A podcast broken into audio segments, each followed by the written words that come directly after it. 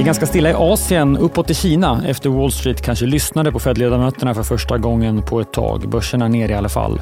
Viktigt räntebesked från svenska Riksbanken idag. Stockholmsbörsen ser ut att öppna försiktigt uppåt. Jag heter Alexander Klar och du lyssnar på det i Morgonkoll.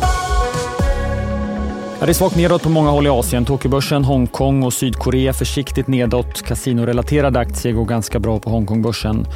De kinesiska börserna i Shanghai och Shenzhen stiger tydligt. Tekniktunga Shenzhen är upp över 1 Annars var det tydligt nedåt på Wall Street. Just teknikaktier hade det tufft. Flera av fangbolagen backade och mest föll Googles Alphabet ner 8% efter beskedet att Microsoft kommer att integrera den uppmärksammade chattbotten ChatGPT i sin sökmotor Bing.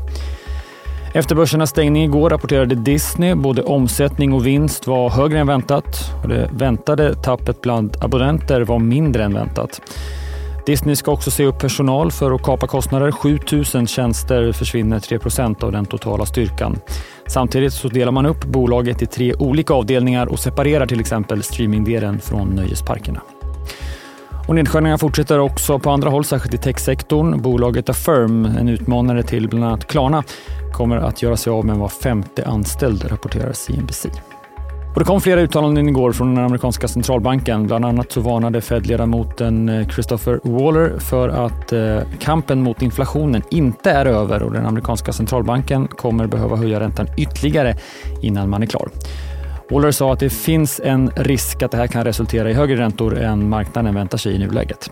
Och om man tittar på förväntan på den amerikanska centralbanken så tror nu fler bedömare att det kommer ytterligare höjningar i mars och sen eventuellt också en höjning i maj.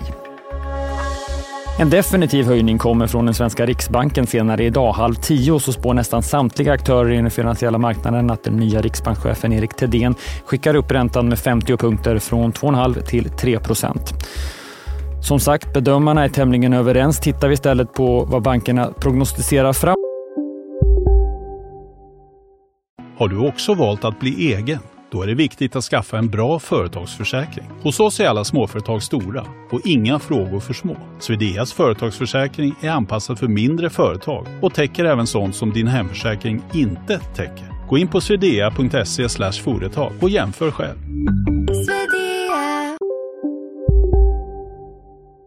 Däremot så tror Swedbank lite mer än övriga på att vi får ytterligare 25 punkter i april och sen 25 till i juni, alltså en ränta på 3,5 procent. Långt tills dess, närmare till beskedet halv tio, Erik Thedéens presskonferens klockan 11 kommer vi bevaka såklart. Följ med oss i DTV Forum de efterföljande kommentarerna. Vi fortsätter i Sverige. Flera rapporter idag. Volvo Cars kom in i linje med marknadens förväntan. Ett rörelseresultat på 3,4 miljarder och en marginal på 3,3 procent. Det blir ingen utdelning och bolaget spår en tvåsiffrig försäljningstillväxt under året.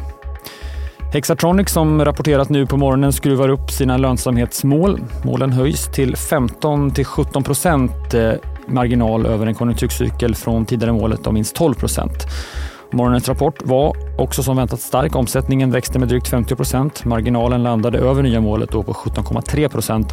Och dessutom säger bolaget att man inte ser någon avmattning i efterfrågan. Flera rapporter under morgonen, bland annat från läkemedelsjätten AstraZeneca.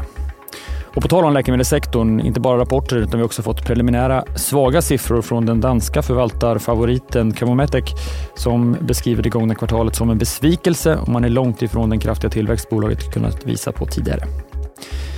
Affiliatebolaget Catena Media som omges av budspekulation får nu se sin finanschef lämna. Peter Messner kommer lämna inom sex månader och bolaget menar att efter att man sålt sina verksamheter i Europa och fokuserar nu fullt på den nordamerikanska marknaden är det rätt tid att också ändra ledarskapet. Vi avslutar kring den allmänna konjunkturen. Business Swedens exportchefsindex sjönk för fjärde kvartalet i rad och är nu på nivåer vi inte sett sedan det andra kvartalet 2020, alltså under pandemins inledning. En positiv signal i rapporten var att förväntan på export till Asien steg jämfört med tidigare. Följ gärna Rapportsändningen i DTV under morgonen. Den är redan igång och pågår hela vägen fram till räntebeskedet klockan halv tio. Och så fångar vi såklart in presskonferensen senare, som sagt klockan 11. Flera nyheter som vanligt på di.se. Jag heter Alexander Klar.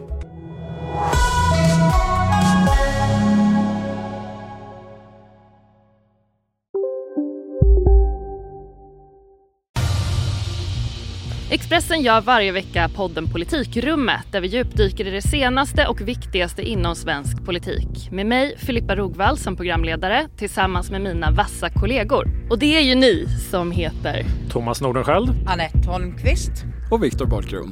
Politikrummet kommer med ett nytt avsnitt varje tisdag. Vi hörs. Hej, Ulf Kristersson här. På många sätt är det en mörk tid vi lever i. Men nu tar vi ett stort steg för att göra Sverige till en tryggare och säkrare plats. Sverige är nu medlem i Nato. En för alla, alla för en.